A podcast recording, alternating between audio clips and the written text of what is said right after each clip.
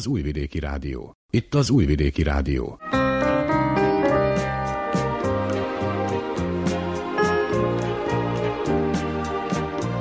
Egészségügyi mozaik.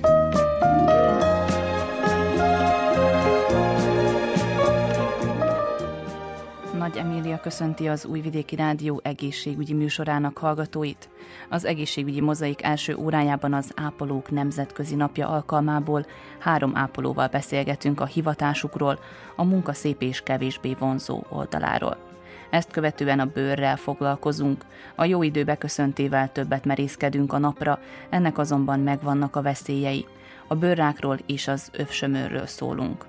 Műsorunk második órájában az Emanci című független produkciót hallhatják. Ennyi a kínálatból, ha felkeltettük érdeklődésüket, tartsanak velünk. Vukicevics Mihályló zenei szerkesztő és Dragán Márigy hangtechnikus nevében tartalmas időtöltést kívánok.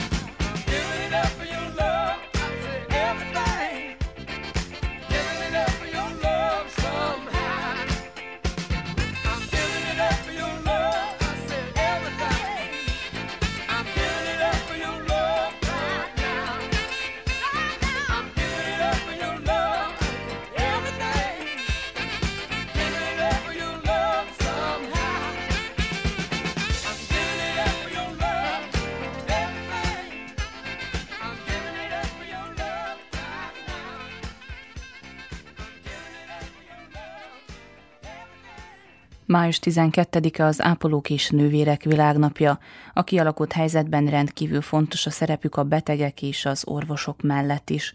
A következő összeállításban nővérek beszélnek sokat érő munkájukról, és arról, miért pont ezt a hivatást választották. Elsőként Nemes Nagy Noémit hallják Komáromi Dóra hangfelvételén. Én a középiskola befejeztével mindjárt szerencsére kaptam munkát az egészségházban, és azóta itt is dolgozom. Hát annak idején az volt a fő szempontom, hogy nagyon szerettem emberekkel beszélni, foglalkozni, és akkor azt ajánlották, hogy valami olyan szakmát választjak, ami az embereknek a segítségére szolgálhat, tehát hogy segíteni tudok másokon embereken, főleg ez miatt választottam ezt a szakmát. Mi a legszebb és mi a legnehezebb része a munkádnak? Mivel én védőnőként dolgozom, az én munkám nagyon változatos, úgyhogy nagyon szeretem az miatt, hogy nagyon sokat, tehát nem egy hangú a munkám, nagyon sokféle dologgal foglalkozunk. A legszebb része talán a kisbabákkal, kismamákkal való foglalkozás, ugye a kismama iskolában, illetve otthon, amikor az újszülöttel hazaérkeznek. Millió kérdésük van, és nagyon jó érzés, hogy, hogy tudunk nekik segíteni, és főleg az, hogy támaszt nyújtani egy-egy sikeres oktatás, vagy akár egy-egy sikeres gyarapodás után, úgy érezzük, hogy ez egy kicsit a mi sikerünk is. Az iskolában a gyerekekkel is nagyon szeretek foglalkozni, de ugyanúgy az idősekkel, ők is nagyon, nagyon örülnek annak, úgy érzem, hogy van, aki meghallgatja őket, leül velük beszélgetni, kikérik a tanácsunkat, és ha tudunk, akkor, akkor segítünk. Talán ez a legszebb része.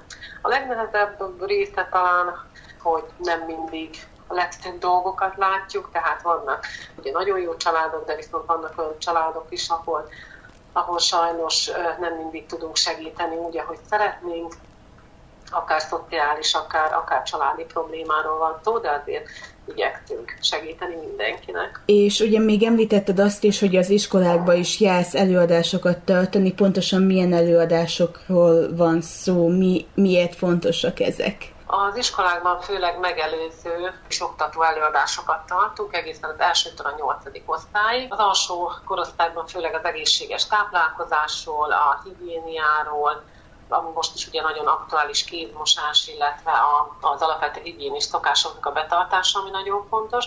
A felső osztályokban pedig főleg a rossz szokások, illetve a drog, a dohányzás, tehát a függőségi betegségekkel kapcsolatban, vagy ha az iskolának valami igénye van, akkor ami problémáik van, megbeszéljük, és arról beszélgetünk a gyerekekkel. Ebben az időszakban valamilyen szinten mindenhol át kellett szervezni a munkát. Lelkileg megviseli az embereket az a tudat, hogy a koronavírus ugye itt van. Ők nem találkoznak nap mint nap betegekkel, viszont az orvosok és ápolók ugye nagyobb veszélynek vannak kitéve. Te hogyan dolgoztat fel lelkileg ezt a helyzetet? Hát ugye minden nap más és más. Vannak napok, amikor én is magabiztosabb vagyok, vannak, amikor kevésbé, de mindenféleképpen betartjuk azokat a szabályokat, ami szükségesek. És ugye most van a nyolcadikosoknak is egy ilyen pályaválasztó időszaka. Te mit tanácsolnál azoknak, akik esetleg az egészségügyet szeretnék beírni? Én mindenféleképpen ajánlom. Én ma sem bántam meg azt, tehát én nagyon szeretem a munkámat, nagyon örülök, hogy nem is tudom elképzelni, hogy én valami mást dolgozzak az életben, vagy valami más szakmát űzzek. Mindenképpen azt ajánlom, hogy kitartás kell hozzá, nagyon szép munka, és, és főleg nem munka, hanem ez talán egy hivatás, ami, ami nem ér véget a munkaidővel, hanem a nap 24 órájában zajlik ez a, ez a hivatás, és tehát ajánlom mindenképpen mindenkinek, aki szereti az embereket, és szeret segíteni másoknak. Bieligy Gabriella a Topolyai Hadzsi János egészségház művese osztályán dolgozik, ahol egy beteg heti három-négy alkalommal jelentkezik. Miért döntöttél úgy annak idején, hogy nővérnek jelentkezel? Mi vonzott ebben a hivatásban? Valahogy így, hogy elgondolkoztam rajta, hogy mi is ennek az oka, hogy az egész életemet ilyen kihívások jellemzik. Aztán, hogy őszintén megmondjam, annak idején ez nem igazán éreztem azt, hogy most az egészségügy mennyire, mennyire közel áll hozzám. A nővérem egészségügyit fejezett, nyilván valahova tovább kellett menni tanulni, és mivel az egészségügyi középiskolát erős iskolának tartották, ezért kihívás gyanánt úgy voltam vele, hogy hát megpróbálkozom vele ez volt annak idején a döntésem fő oka, ami azóta ugye úgy dölt el, hogy azt mondhatnám, hogy ha újra kellene választanom, akkor is ugyanezt választanám. Tehát ez valahogy nálam egy nagyon-nagyon teli találat lett ez az egészségügyi. Ugye minden foglalkozásban, így gondolom az egészségügyiben is van egy elképzelése az embernek a dologról, amikor belevág, aztán van, ami ugye úgy van, van, ami pedig nem. Mi a legjobb és mi a legnehezebb része a munkádnak? Mi az, amivel nap mint nap találkozol? Hát a legjobb részével kezdeném, ugye a legjobb a legszebbel, talán közhelynek hangzik, de tényleg a, a segítségnyújtás. Szerintem mindannyiunknak a, a fő feladata vagy fő célja az, hogy segíteni tudjunk másoknak. Én mindig azt mondtam, hogy egészségügyibe az menjen, aki szereti az embereket, akiknek tényleg türelmük van az emberekhez, akiben van elég alázat, és tényleg segítőkészség. Minden mellett tény, hogy ez egy olyan hivatás, amit ugye tényleg bírni is kell csinálni, tehát nem mindenki ezt a pályát választani, vagy később bizonyosodik be róla, hogy nem neki való. Na most a leg, legszebb része az tényleg az, hogy az ember amikor segíteni tud.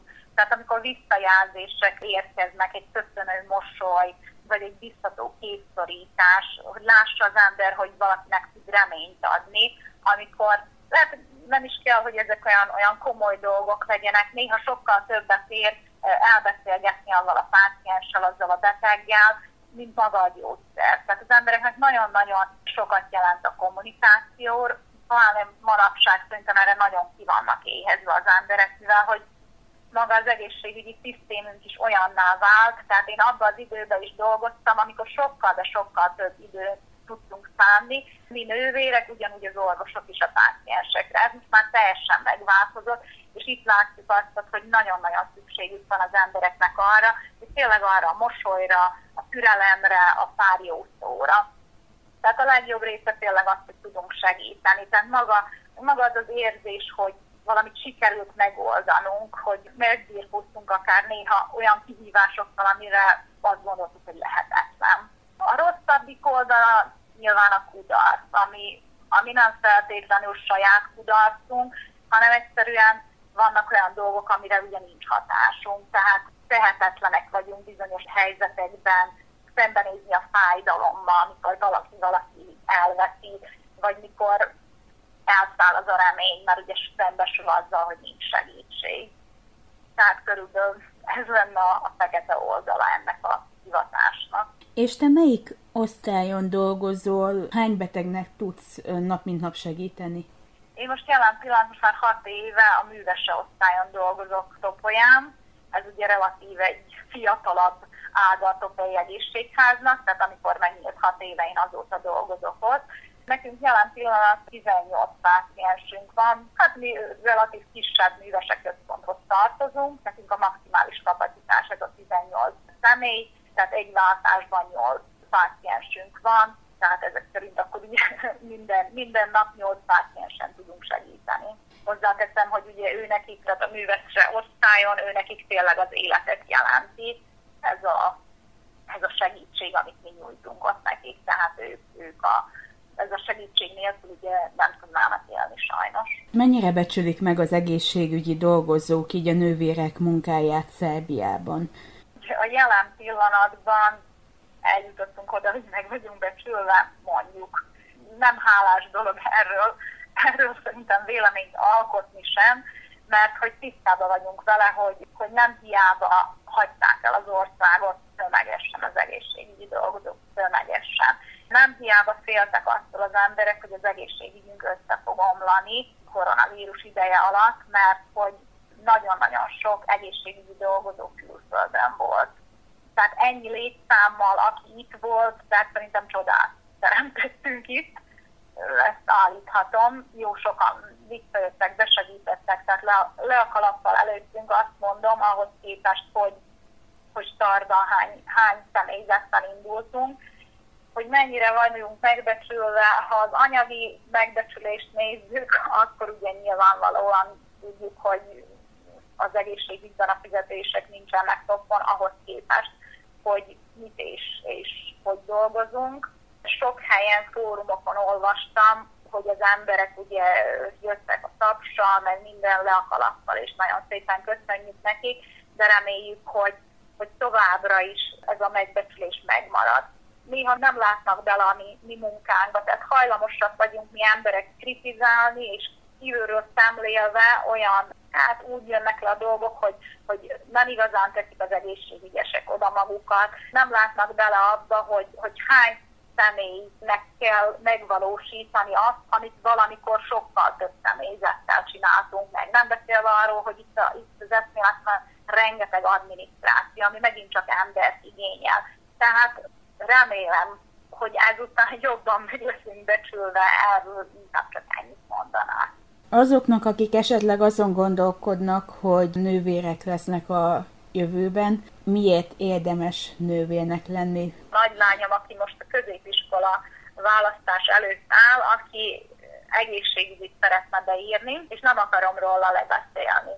Ahogy elmondtam, hogy ha újra kellene választanom, én megint az egészségügyit választanám, valaki nekem mondja erre, hogy azért, mert naív vagyok, és még mindig hiszek a, a jóban, de igen, én hiszek a jóban, és hiszek abban, hogy az emberek, az emberek jók, és az emberek nagyon-nagyon hálásak, amikor tudunk rajtuk segíteni. Megfizethetetlen az, amikor a, az emberek szemében látod a reményt, amihez hozzájárultál. Megfizethetetlen az, amikor tényleg megszorítsák a kezedet, mert nem tudja kimondani, hogy köszönöm. Ezek a visszajelzések, tehát ezek annyira felbecsülhetetlen dolgok, hogy mi nem teremtünk, tehát nem állítunk elő semmit sem, nem teremtünk kézzel megfogható dolgokat, de ez a, ez a lelki része, tehát ezt, ezt nem lehet leírni.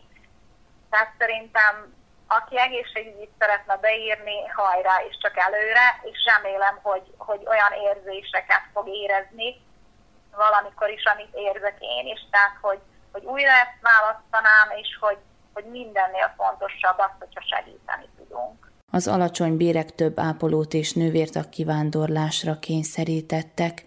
Ezt a hivatást azonban nem a juttatások, hanem az emberek szeretete miatt kell választani, mondja Skröbögy Miles Sandra, terepes nővér. Első naptól kezdve itt dolgozok az egészségházban, méghozzá a falunkba, a mi falusi ambulantunkba, úgy emlékszek vissza rá, hogy mindig is nővér szerettem volna lenni. A családomba az unoka nővérem, ő volt előttem, vagyis máj napig nővér, talán róla mintáztam. Ő közel állt hozzám, meg közel áll hozzám máj napig, és szerintem az ő befolyása volt igazából, de nem bántam meg sose, hogy ezt az iskolát fejeztem. Középiskola után főiskolára is mentem, úgyhogy úgy gondolom, hogy ebben így befejeztem azt a ciklust, hogy ami a képzést illeti, és máj napig is ezt csinálom, azt hiszem, hogy az is azt árulja el, hogy szeretem a munkám. És volt, amikor választottál, volt valami ilyesmi indokként ott, hogy hát itt az emberi kapcsolatokkal esetleg foglalkozni, vagy szorosabbra fűzni, segíteni az embereken? Ez is szempont volt? Úgy gondolom, hogy 15 évesen, amikor a középiskolába indultunk, ugye mindannyian, akkor még az emberi kapcsolatokon annyira nem gondolkodtunk, akkor még igazából az volt érdekes, hogy hú, majd milyen történetek, meg inekcióadások, ilyesmi forgott szerintem az eszünkbe mindannyiunknak, akik ezt választottuk. Az emberi kapcsolatok már később válnak fontossá a munka során, amikor már már az ember más szemmel nézi a munkáját, meg, meg úgy eleve az emberi sorsokat, történeteket, meg amiben mi tudunk segíteni. Ehhez el kell, hogy múljon néhány év a szakmába, hogy azért az ember úgy tudjon arra nézni, hogy emberi kapcsolatok fontossága szempontjából. Akinél már járt ilyen terepes nővér, az tudja, hogy hogy ezek a munkások, mint ti, mennyire odafigyelnek a betegekre, mennyire beleadnak mindent és segítenek, ahol csak lehet.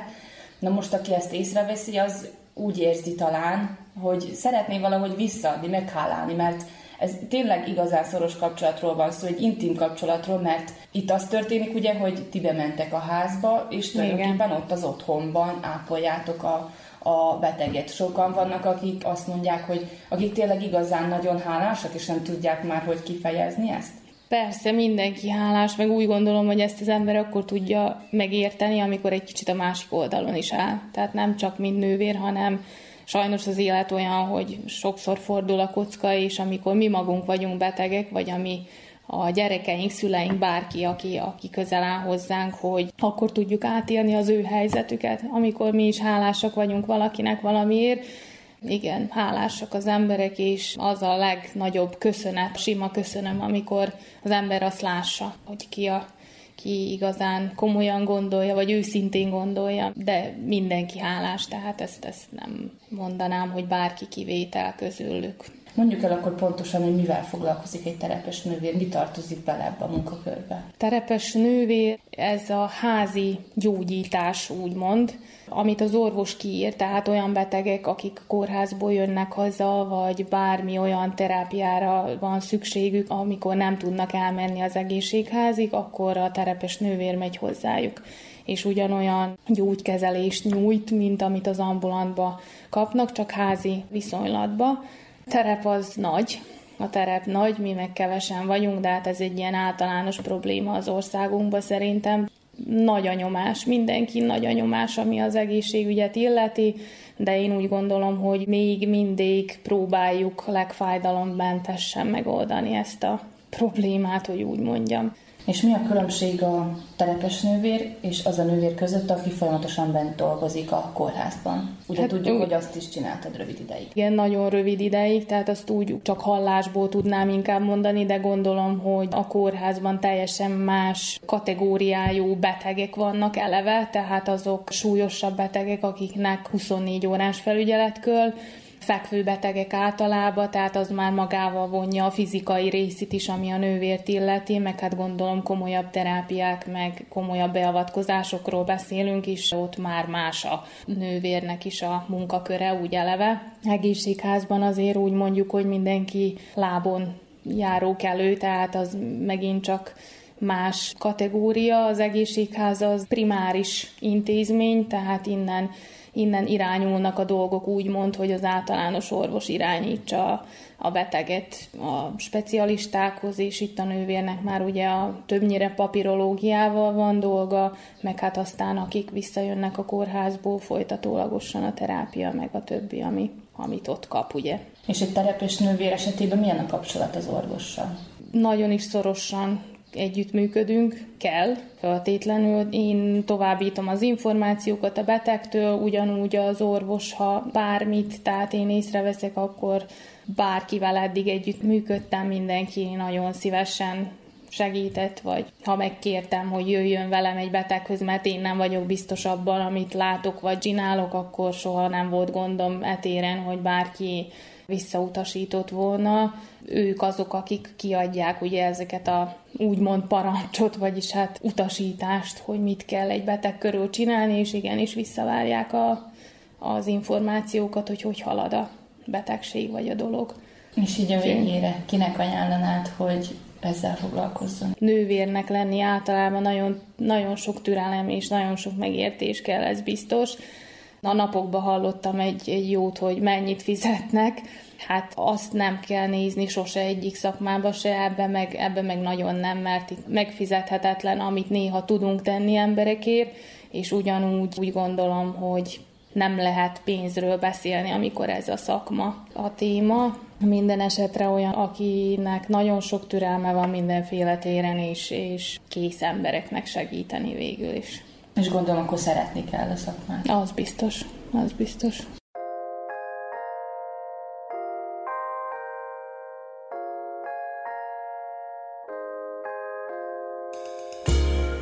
Freedom, my freedom is you. Freedom, my freedom is you. In my lifetime, I've chased my dreams, let some go, caught a few. My freedom, my freedom is you. Freedom, my freedom is you. Freedom, my freedom is you.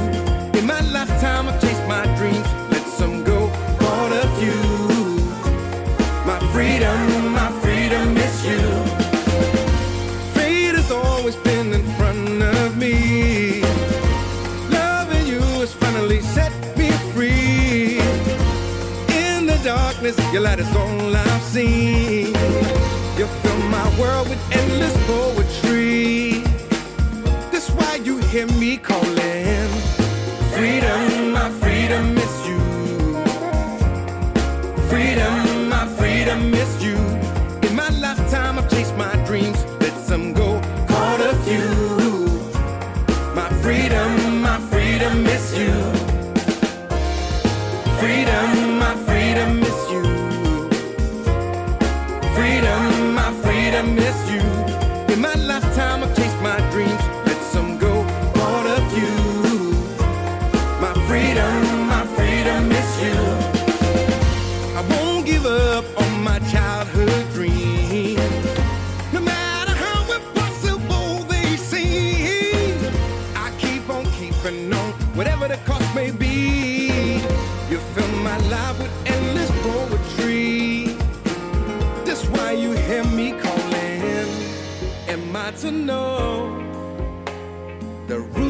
your game will never and won't stay the same?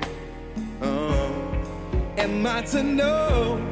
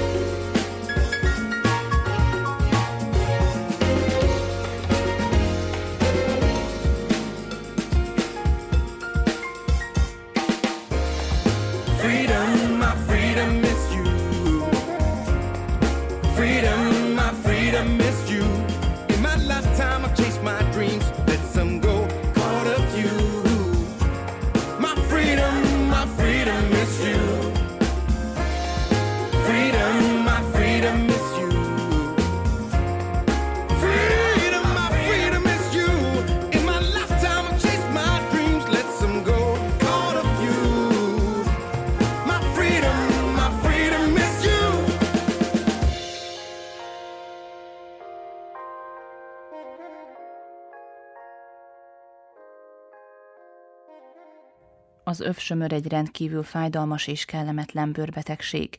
Kialakulásáról és kezeléséről Csőke Matild, a Nagybecskereki Kórház bőrgyógyásza nyilatkozott Grajlak Emma kérésére. A legnagyobb szervünk a bőr, és ö, sokszor egy apró változás is elég komoly gondokat okozhat. Ilyen például az övsömör jelentkezése. Mennyire gyakori betegség ez? Elég gyakori betegség, különösen az idősebb populációnál, és főleg ősszel, télen, tavasszal a hidegebb időszakokban. Mi a kiváltó oka? A bárányhimlő vírus okozza. Ez a vírus tulajdonképpen az öpsömörnél ideg és bőrgyulladást idéz elő. Tehát gyerekkorban, a gyerek, amikor átesik a bárányhimlőn, a vírus benn marad a szervezetbe, egy inaktív formában a gerincvelő érző idegducába.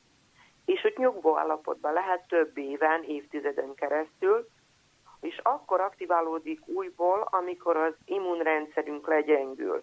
Ez lehet más fertőzés miatt, steroidkezelés, kemoterápia miatt, tehát daganatos betegségek megjelenése miatt, magas láz, esetleg stressz következményeképpen.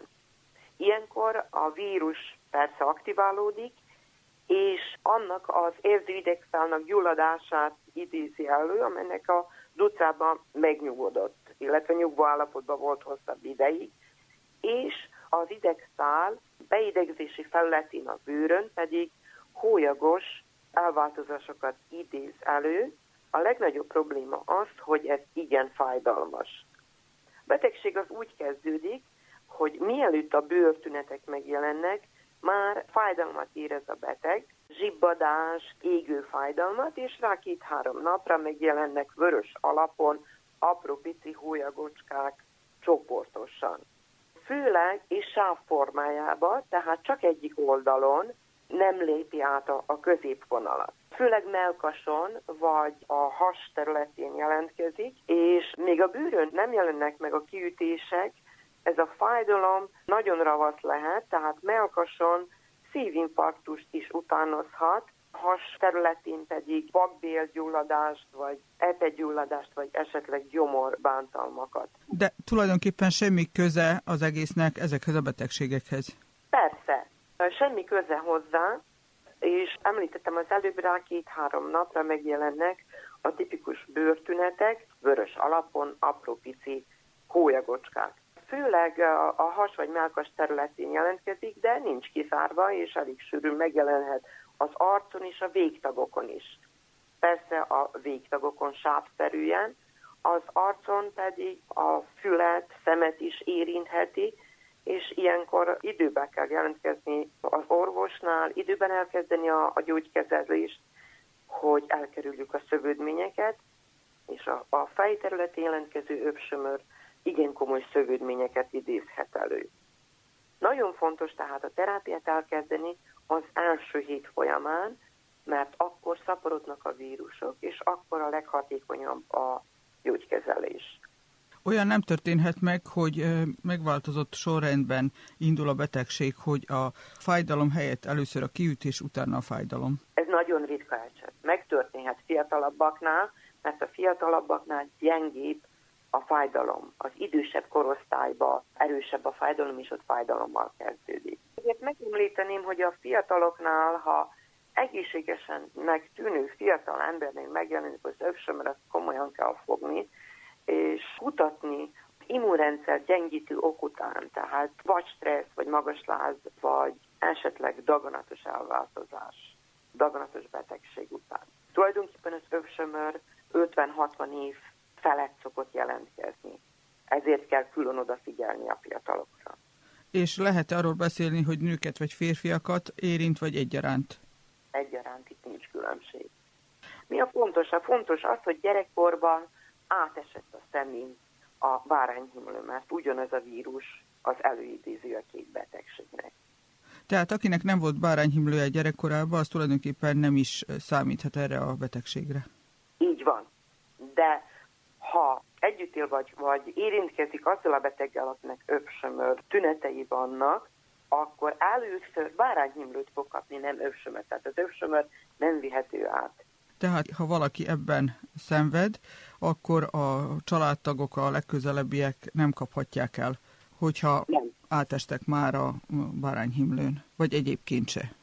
Akkor nem, de közvetlen érintkezés ugye az nem tanácsolt, mert a hólyagok tele vannak vírusokkal, és főleg a gyerekekre kell és a, a terhes nőkre vigyázni, őket izolálni, és általában azt szoktuk tanácsolni, hogy az első hétben, amikor a vírusok még szaporodnak, akkor kerülje a beteg a közösséget. És feltételezhetően, mivel fájdalomról van szó, nem is képes arra, hogy közösségi életet éljen hanem inkább elvonuljon és gyógyuljon. Hát igen, de általában, mivel az idősebbeknél jelentkezik, a családban már vannak fiatalabbak, vannak unokák, tehát ha terhes fiatalasszony is van, tehát a gyerekeket és a terheseket azt kerülje. Említette a doktornő, hogy szövődményekkel is járhat. Ez mennyire gyakori, és milyen szövődményről lehet szó? Általában az idősebbeknél jelentkezik, és az esetek 20%-ában megmaradnak sajnos a fájdalmak főleg akkor, ha a beteg nem jelentkezik időben, és nem kezdi el a terápiát időben. Ezt posztherpetikus neuralgiának nevezik, és ezek hónapokig is eltarthatnak, és itt erősebb fájdalomcsillapítóra is szüksége van. Ha az immunrendszer legyengült, erősebben legyengült, akkor ilyen a hólyagok véres befűrődése is megjelenhet, vagy a körülírt bőr elhal, és akkor heggel gyógyul. A legnehezebb szövődmények tulajdonképpen a fejlokalizáción után jelentkezhetnek, ez a, a, ha a személy érintett, vagy a fül, akkor vaksághoz is vezethet, vagy a hallása gyengül. És mivel említettük, hogy az immunrendszer lecsökkenése okozhatja sokszor, ez azt jelenti, hogy a gyógyulás folyamán, vagy a végén gondolni kell arra, arra hogy az immunrendszert kell felerősíteni elején. Tehát keressük az okot, és erősíteni kell az immunrendszert, ezért tulajdonképpen az aciklovir, ami a legfontosabb a gyógykezelésben, ez egy vírusellenes szer, ez mellett B-vitaminokat is adunk, hogy minél előbb regenerálódjon a idegszál, mely gyulladásban van a vírus által. Az orvoshoz fordulás az azt jelenti, hogy a, a választott orvoshoz vagy szakorvoshoz kérjen beutalót az érintett? A választott orvoshoz. Itt az általános orvos, a választott orvos elküldi hozzánk a beteget, mert az aciklovir nem megy receptre, ha nincs egy szakorvos, egy bőrgyógyász szakorvos, vagy fertőző szakorvos véleménye. Tehát arra a választott orvosnak szüksége van, hogy az atiklavírt vényre írja. Mert különben, hogyha vásárolja a beteg, akkor az a gyógyszer drágát. A bőrbetegségek közé tartozik a pikkely is, amely nagyon sok ember életét keseríti meg, és azt gondolják, hogy ez egy az élet végéig tartó szenvedéssel jár. A doktornő újdonságokról számol be ezzel kapcsolatban. Az utóbbi évtizedekben az egész világon a hatalmas újdonság jelent meg a pikkely-sömör gyógykezelését illetően.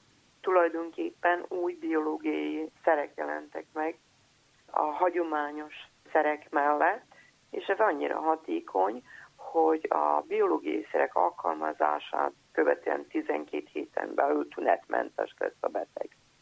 Tulajdonképpen Szerbiában is már egy pár éve alkalmazzuk a biológiai szereket, ezt a, a klinikai központok alkalmazzák, de a Becskereki Kórház is előkészíti már a betegeket, és küldi a köztársasági egészségbiztosítási pénztár bizottságához. Tehát ez egy folyamat, nem történik úgy, hogy a, a, a beteg bejön az ambulantba, és azt mondja, hogy biológiai szert kérek.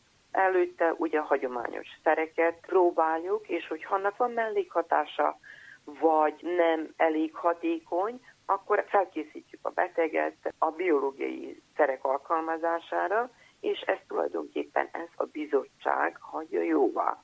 A bizottságban eminens professzorok ülnek minden klinikáról, az újvidéki belgrádi Nisi klinikáról, és ők határozzák meg, hogy ez a személy kaphatja vagy nem. Na most becskerek azért vagyunk előnyös helyzetben, mert mi hárman vagyunk bőrgyógyászok, és tulajdonképpen ezt a dokumentációt, mikor küldjük, három bőrgyógyász aláírására van szükség. Tehát bátorítanám a pikkely-sömrös betegeket, hogy jelentkezzenek minél előbb, mert ez tulajdonképpen egy folyamat, de ha nem uh, reagál a beteg a hagyományos szerekre, akkor gyorsan megkaphatja a biológia terápiát is. És azok, akik már megkapták, nagyon boldogak, mert tulajdonképpen 12 héten belül tünetmentesek. Szinte új életet kezdhetnek. Így van. A szép idő beköszöntével egyre több időt töltünk a napon, a szabadban. A bőre azonban nem veszélytelen az UV-sugárzás. Hogy mire kell ügyelni és hogy hogyan előzhetjük meg a bőrrákot, Kerepes Zorán általános orvos mondja el. Több fajtáról van szó, akármilyen növés, ami van a bőrön, nől, level, vérzik, nedves, furcsán néz ki, jobb orvoshoz fordulunk és letisztázni mi annak az oka. Főleg veszélyesek azok a bőrrákok, úgynevezett melanoma, amelyek anyajegyükből erednek. Most ahhoz tudni kell, hogy sajnos az idő változik, globális felmelegedés, ha bár az idő nagyon változik, de független attól, hogy tudjuk kísérni, mindig erősebb és erősebb az UV-sugárzás. És ahhoz tudni kell, hogy ezek a anyagjaik nem nagyon szeretik a direkt napozást, szóval nagyon oda kell figyelni. Érdekes módon sokkal veszélyesebb attól például a szoláriumozás, illetve a nem kritikus szoláriumozás. És itt sajnos az a probléma, itt most hallgattam rá, hogy volt egy érdekes, érdekes bőrügygyászati előadás, hogy sajnos ezeknek a mondjuk rá műnapozásoknak sajnos kumulatív hatása van. Szóval azt jelenti, nem jelenti azt, hogy most elmegy az ember a szoláriumba, és túlzásba viszi, és leég benne a szoláriumba. Gond ott van, hogy ennek a hatása összeadódik éveken keresztül. Úgyhogy ki tud fejlődni egy bőrrák, egy, mondjuk egy melanóma, ami nagyon nehezen kezelhető sajnos, és nagyon rossz indulatú évek után is, a nem kritikus szoláriumos napozás után is. Azért fel kell hívni a figyelmet, hogy főleg fiatalokra vonatkozóan, Független attól, hogy nagyon divatos, nagyon modern, meg úgymond van in a dolog, nem túl ajánlatos, nem kell abszolút túlzásba jönni, főleg, mert az nem szűrt UV-sugarakról van szó, mondom, nem káros pillanatilag, de kumulatív a hatása összeadódik, és éveken keresztül tud komoly problémákat okozni. Aki nagyon-nagyon vágy az ilyen dolgokra, akkor legtisztább ügy venni megfelelő barnító krémeket, és avval mondjuk rá kielégíteni a társadalmi igényeket ebből a szempontból is ne vinni túlzásba, szoláriumozás. Persze nagyon kell vigyázni a napozásra is, kell a napozást azt a 10-11 től mondjuk rá 2-3-ig. A napozást a legerősebb napon azt abszolút kerülni kell, plusz használni nagyon magas fokú, most már nem elég 20 ellen 30-40-50 faktoros napozóolajakat is. Habár, ahogy a bőrgyász kolléga ugye fölhívta figyelmünket arra, hogy ez sem olyan veszélytelen. Mert soha nem tudjuk, hogy miket is tartalmaznak ezek a, ezek a magas számú faktoros napvédő olajak, illetve losszionok, illetve amit használunk. Ott is azok is tele vannak ilyen különböző nehéz fémekkel, védjanyagokkal, amit nem lehet kizárni, hogy nincs valamilyen szerepe abba, hogy keletkezik-e, nem keletkezik egy-két, három, tíz év után mondjuk a bőrrák. Úgyhogy most egy kérdéses a dolog. A túlzás napozás, vagy a túlzás kémia, ami meg kéne védjen a napozást, illetve a napnak a káros hatásától tud okozni problémát. Mindenféleképp minden anyajegy, ami elkezd változni, kihullik például belőle a szőr, nől, level, megváltoztassa a formát, megváltoztassa a színét, megváltoztassa az alakját, abszolút ok rá, hogy jelentkezik orvosnak, vagy bőrgyásznak, ami ki fogja zárni relatív egyszerű módszerekkel, dermoszkópia, illetve nagyítós, megfelelő fény melletti vizsgálattal ki tudja zárni, most már digitális módszerekkel is nagy tévéken látható, 20-szoros, 30-szoros kinagyítva, egy tapasztalt bőrgyógyász, vagy tapasztalt plastiksebész ki tudja zárni, hogy rossz vagy jó indulatú daganatról van szó, illetve kellőképpen tudja kezelni. Szóval mindenféleképp nem tudom eleget kihangsúlyozni, nagyon vigyázni a napozáskor is, és még jobban vigyázni a szoláriumozásra. Tudom, hogy divatos, tudom, hogy szépet mutat, de nagyon veszélyes tud lenni. És van-e az a szint, amíg egészséges a napozás, illetve a szoláriumozás? Hát most a szoláriumozás vannak például kórok, ahol ajánlatos is például csontritkolásnál jót tesz a napozás. Persze normálisabb, mint mindent. Oda kell figyelni, nem kell leégni. Az elején még az ember úgy mondja fehér, nem tud lebarnulni, akkor minimálisan kint lenni a főleg az erős napon, és aztán mindig jobban, jobban, jobban. Semmiféleképp, semmi értelme nincs annak, hogy most kifeküdni, és akkor óra hosszákig sülni a legerősebb napon mondjuk rá, hogy most nem tudom milyen barnák legyünk. Normálisan, mint mindig, ahogy is volt, szóval nem kell se túlzásba vinni, meg kell találni valaha az észszerű középutat. Én te, én te, én te, én te,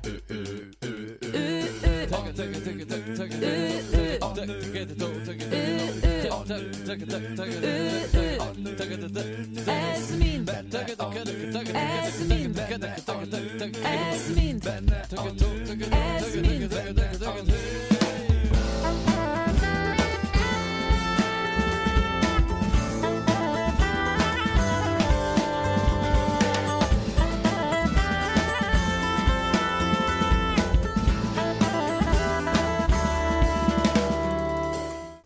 Emanci, a női leg. Női témák nem csak nőknek. Minden héten az Újvidéki Rádióban.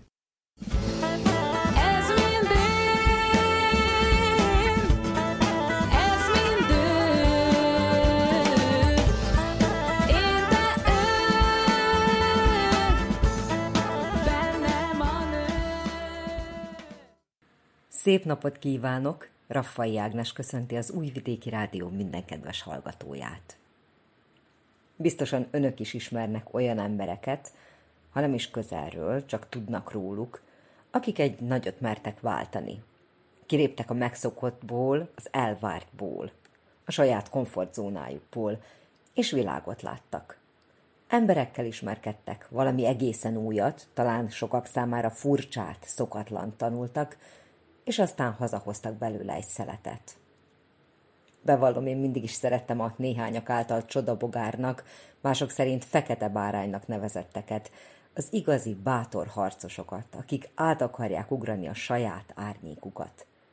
Akiknek fontosabb a tudás, a tanulás és a tanítás attól, hogy mit gondol a szomszéd. Akik hálával, nyugalommal, bölcsességgel tekintenek az akadályokra. A zentai Miskei Edinától úgy hiszem sokat tanulhatunk. Hogy milyen utat járt be, kik voltak a segítői, és miért fontos számára hazajönni, arról már a múlt heti adásban esett szó. Most folytatjuk a beszélgetést. Megtudhatják, mennyire nyitottak az emberek az újra, a másra nálunk, Vajdaságban. Miért félünk a tánctól, és mi is az a szabad tánc, vagy például a kakaószertartás? Hogyan érdemes szélesíteni a látókörünket? És természetesen a közeljövőben megrendezendő különböző műhelymunkákról és táborokról is hallhatnak részleteket. Tartsanak velünk!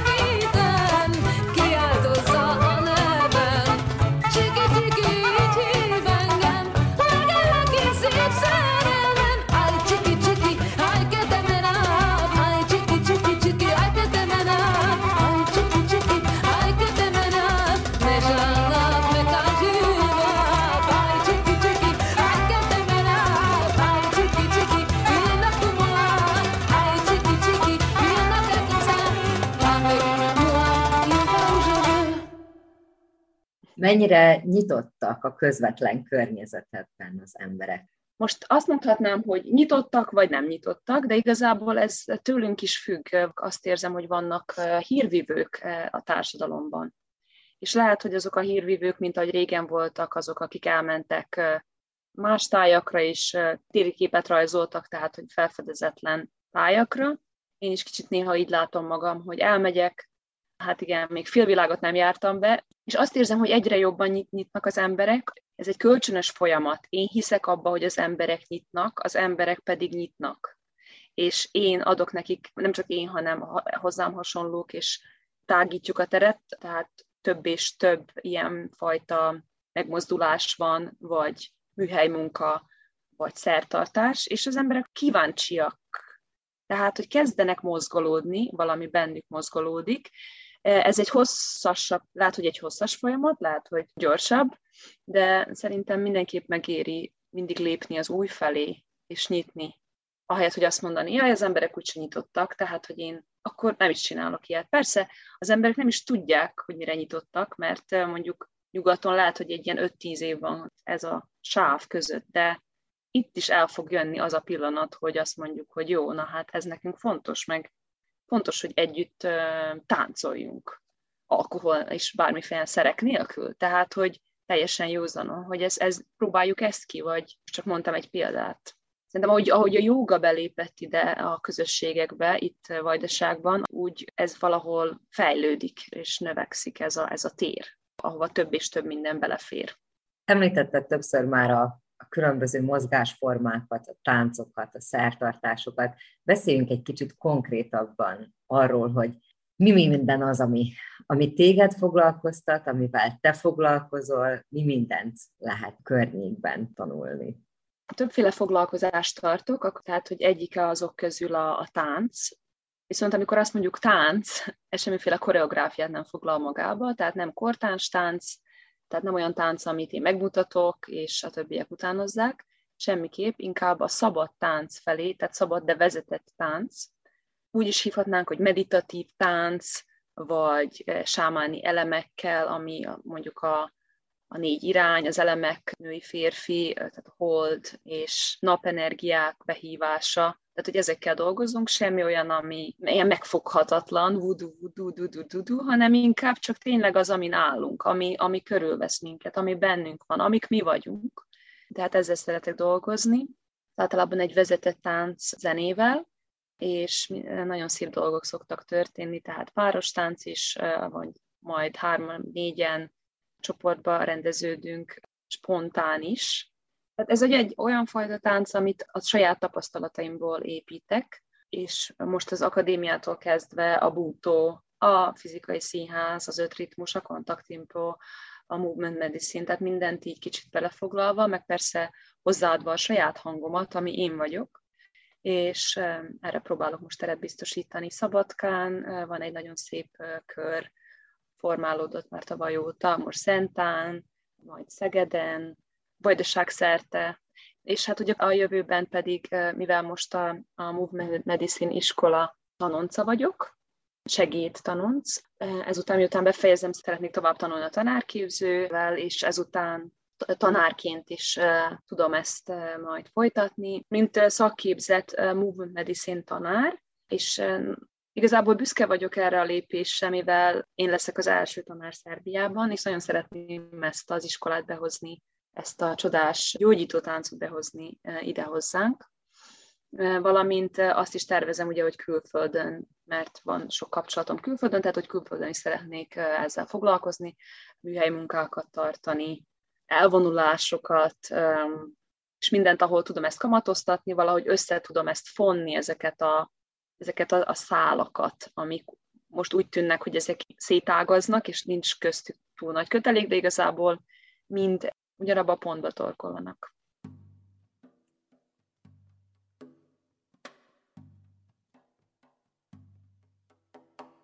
Szomjas a föld és éhesek a fák, add már, Uram, az esőt, sárga a zöld és száraz a világ. Add már, Uram, az esőt, ókad a búza, meghal a virág. Add már, esőt, hozd el a csúnya időt, add már, Uram, az esőt.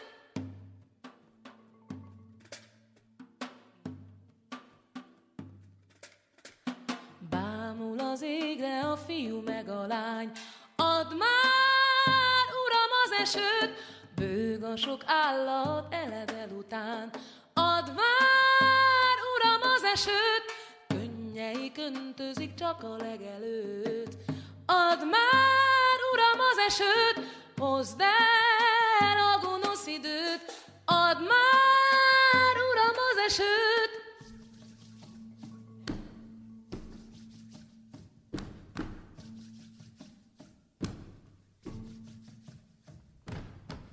Dire, te, te, ram,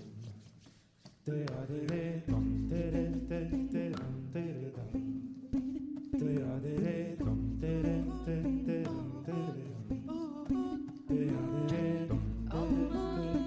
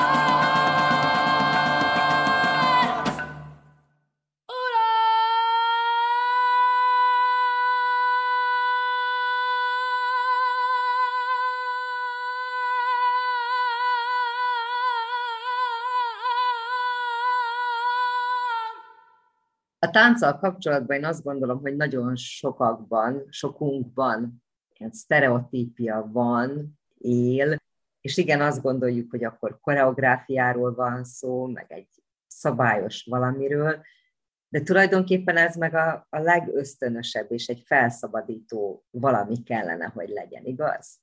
Igen, és itt most nagyon fontos megemlíteni szerintem, hogy a tánc, mint mozgás. Tehát a mozgás, minden lehet tánc. Ameddig mozog a kisúlyam, ez is lehet tánc. Tehát a mozgás az élet. Ezt most idézem, de hát tényleg minden mozgásban van. Mi is mozgásban vagyunk, még hogyha csendben, teljesen nyugodtan ülünk is, és bármit csinálunk. Tehát minden mozgásban van és megtagadnánk ezt a folyamatot, vagy ezt az alapelvet, az életnek az alapelvét, hogyha, hogyha azt mondanánk, á, hát én nem, én nem, nem tudok mozogni. Hát én voltam olyan műhelymunkákon, ahol tolókocsis ember is volt, tehát mozgássérült, és ő is táncolt. Tehát, hogy voltak olyan részei, ahol tudott táncolni, és ő is része volt a közösségnek. Tehát ez nagyon fontos, hogy ez mindent magába tud foglalni. Tehát, hogy azok, akik vagyunk, és nagyon fontos, hogy onnan kezdjük, ahol tartunk. Tehát, hogy nem kell semminek megfelelni, ez a legnagyobb tanítás, hanem igazából mi nem kell, hogy megváltozzunk, igazából csak jobban azok kell, hogy legyünk, akik igazából vagyunk. Tehát, hogy ennek az elmélyítése, és ennek a, ez a hátradőlök magamba, vagy úgy bele tudok magamba igazából ülni, ennek az érzése, ennek az érzete, ez egy annyira megnyugtató, egy megnyugvást keltő dolog, ez fantasztikus, hogy erre teret biztosítani, és hogy felhívni az emberek figyelmét, hogy milyen jó is csak így mozogni együtt. És csak a mozgásnak a, maga a mozgásnak a fizikai öröme egy menedék. Azt érzem, hogy mi nem tanultunk meg így gondolkodni.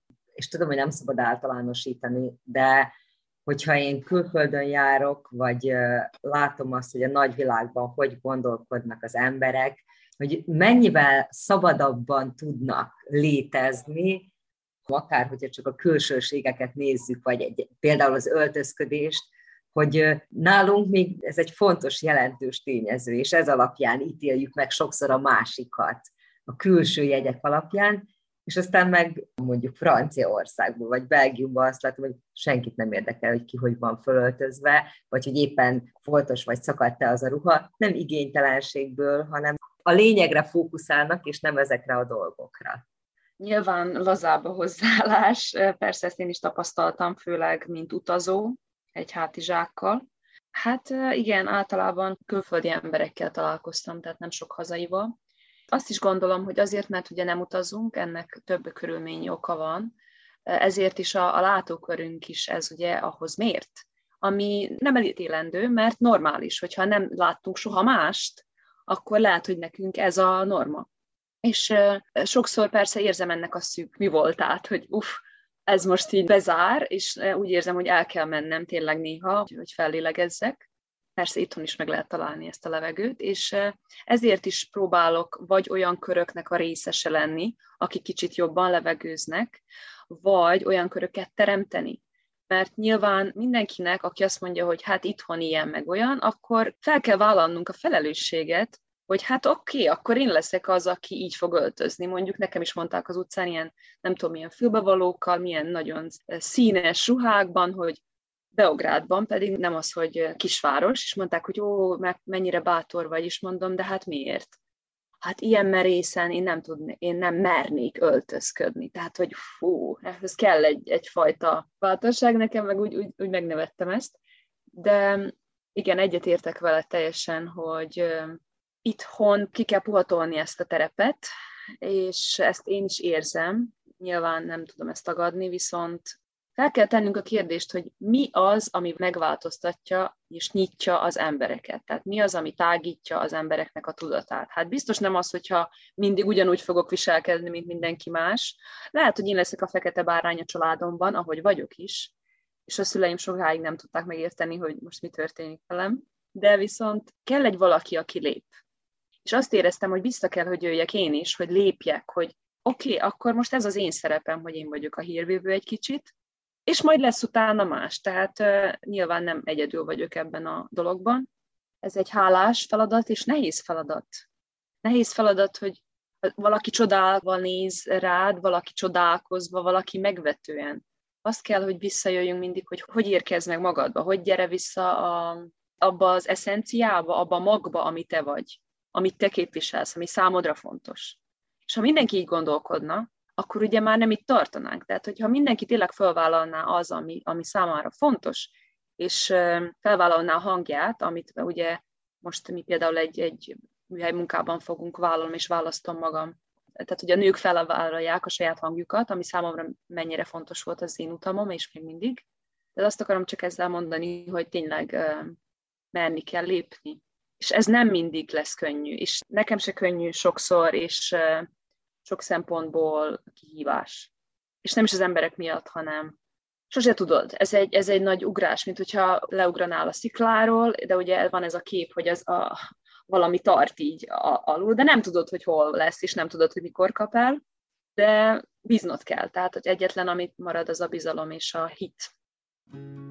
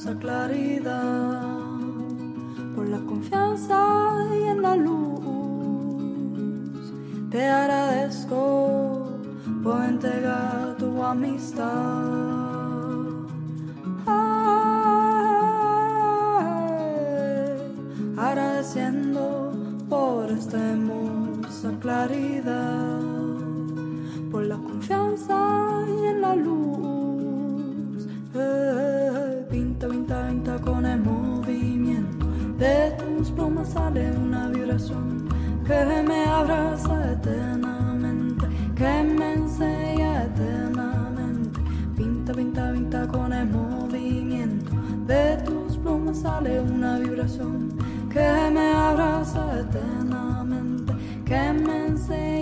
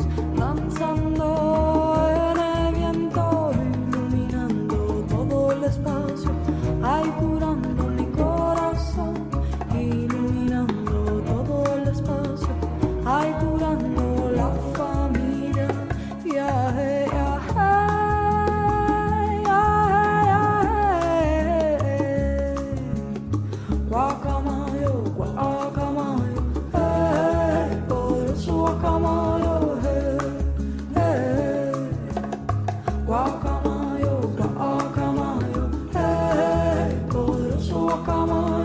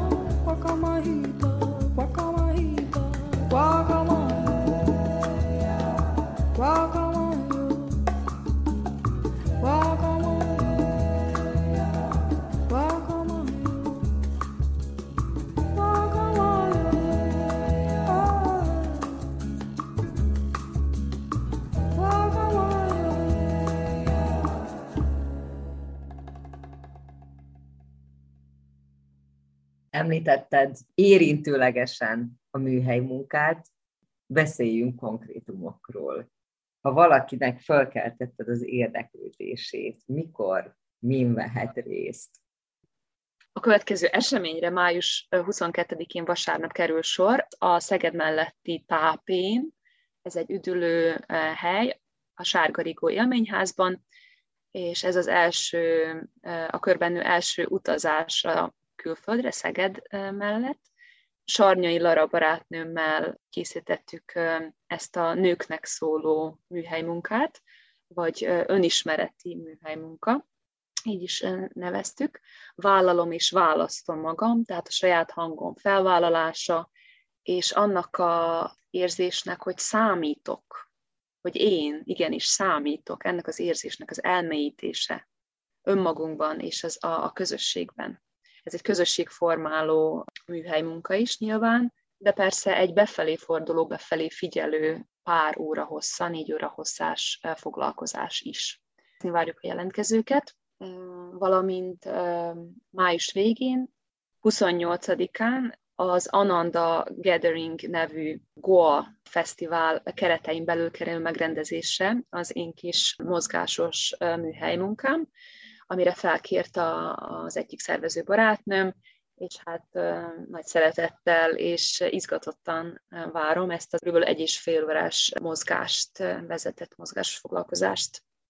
Egy nagyon izgalmas életmód táborra kerül sor június 10-től 12-ig, egy hosszú hétvégére a Mátyás tanyán, Utrinán, ahol is az Életteli Élettér csapata, aminek én is tagja vagyok, egy négy fantasztikus nőből álló csapat, egy csodás kis utazást készít a, a kedves érdeklődőknek, úgyhogy lehet érdeklődni ezekről a eseményekről. Úgy tudom, hogy ezek a, a műhely munkák mellett akár rendszeresen jogázni is lehet mondjuk veled zentán. E, igen, jól tudod, e, vinyassa jogát tanítok, e, vezetek egy kis csoportot zentán, a Boss Fitnessben, minden hétfőn és csütörtökön, este fél nyolctól kilencig, és van egy, van egy Facebook oldalunk is, ahol lehet követni a frissített információkat. És másmilyen módon is föltölthetik a testüket nálad az érdeklődők. Igen, úgy éreztem egy, egy ponton, hogy ami még úgy hiányzik, amit még megtanulnék, az a masszázs.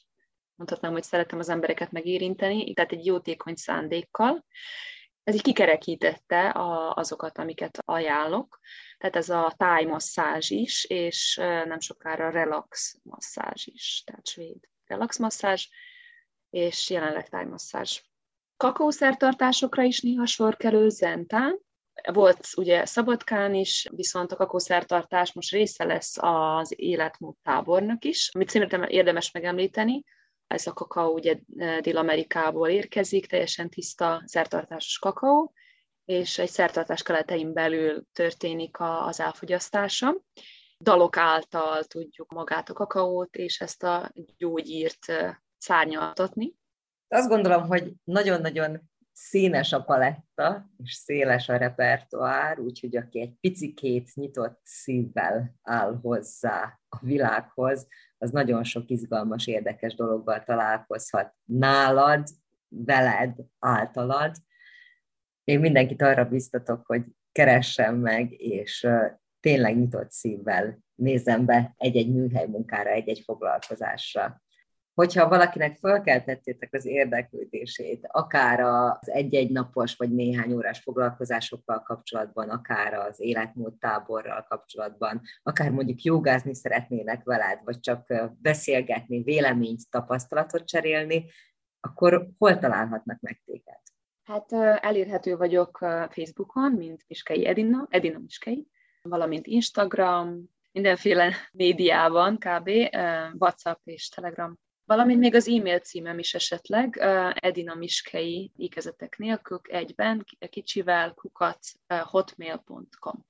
Tep, tum, tararum, tep, tararum, tep, tararum, tep. Igazából nagyon örülök az itthoni létnek, az itthoni találkozásoknak, és nagyon hálás vagyok, hogy megkerestél, ez egy nagy megtiszteltetés. Ugye akadémiás koromban sokat voltam így rádió, tévé, viszont aztán ugye nem, és most nagyon-nagyon nagy elégedettséggel tölt el igazából, hogy megkeresett valaki, és hogy mennyire jó, hogy most csak tényleg azt csinálom, amit szeretek, és amiben igazán hiszek, és hogy ezt is valaki értékeli, és hogy ez itthon. Tehát tudod, hogy van az a mondás, hogy tehát otthon, a saját hazádban a legnehezebb érvényesülni, mert ugye úgy érzed, hogy az emberek legkritikusabban néznek, tehát ugye azt gondolom, viccesen mondva, hogy mikor anyukám el tud majd jönni a foglalkozásaimra, akkor tényleg, tényleg teljesen bele tudok lazulni, és nyugodt vagyok már magammal, meg úgy az egészszel. Mert hogy e, igazából a, a saját környezetünk, ahol fölnőttünk, az igazából a legjobban érzelmileg töltött. Tehát, hogy az, az ahol nehéz, nehez kifejezni, akik igazán vagyunk, tehát, hogy tehát félünk, izgulunk viszont nagyon nagy hálával tölt el ez, a, ez az interjú is, és így általában, hogyha az emberek ezt fogadják egyáltalán valamilyen szinten. Tehát nagyon szépen köszönöm neked, és a kedves hallgatóknak. Én is köszönöm szépen, tényleg, és, és azt gondolom, hogy olyan úton vagy, amit érdemes figyelni, meg követni külső szemlélődőknek, vagy ne elégedjünk meg azzal, ami, ami van, vagy a, a szűk látókörűséggel, hanem a nyitás. Aztán meg kinek mi fér ebbe bele, vagy, vagy ki merre akar szárnyalni. De hogy tágítani. Tágítani, és aztán vissza. Tehát ez ugyanúgy úgy a pulzálás, mint a föld is, és minden, ami nyit, az ugye zár is. Tehát legyen ez a levegő, ez a, ez a tér, azt érzem, hogy ez, ez erre mindenkinek szüksége van, mert megtagadnánk a saját létünket, ha azt mondanánk, hogy nem. Tep, tum, tararum, tep, tum, tararum, tep, tum, tararum, tep, tum, tararum. Kedves hallgatóink, ennyi fért mai műsorunkba, melyben az Entai Miskei Edinával beszélgettem. Köszönöm figyelmüket! A szerkesztő Raffai Ágnes mára búcsúzik Önöktől. 7A. What number is this, Chip? 7A. Okay, no, I mean, like, don't get excited, man. It's because I'm short, I know.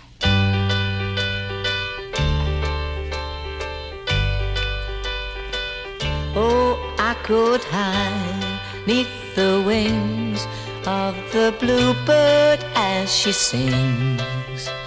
The six o'clock alarm would never ring, but it rings and I rise, wipe the sleep out of my eyes. My shaven razor's cold and it stings. Cheer up, sleepy Jean. Oh, what can it mean to a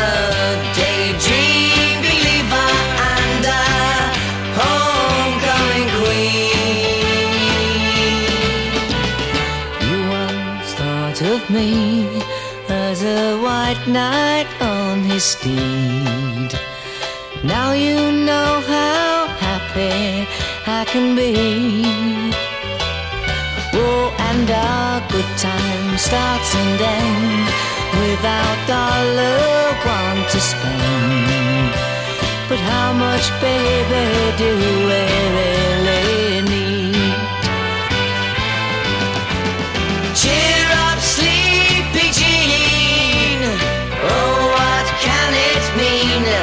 to a daydream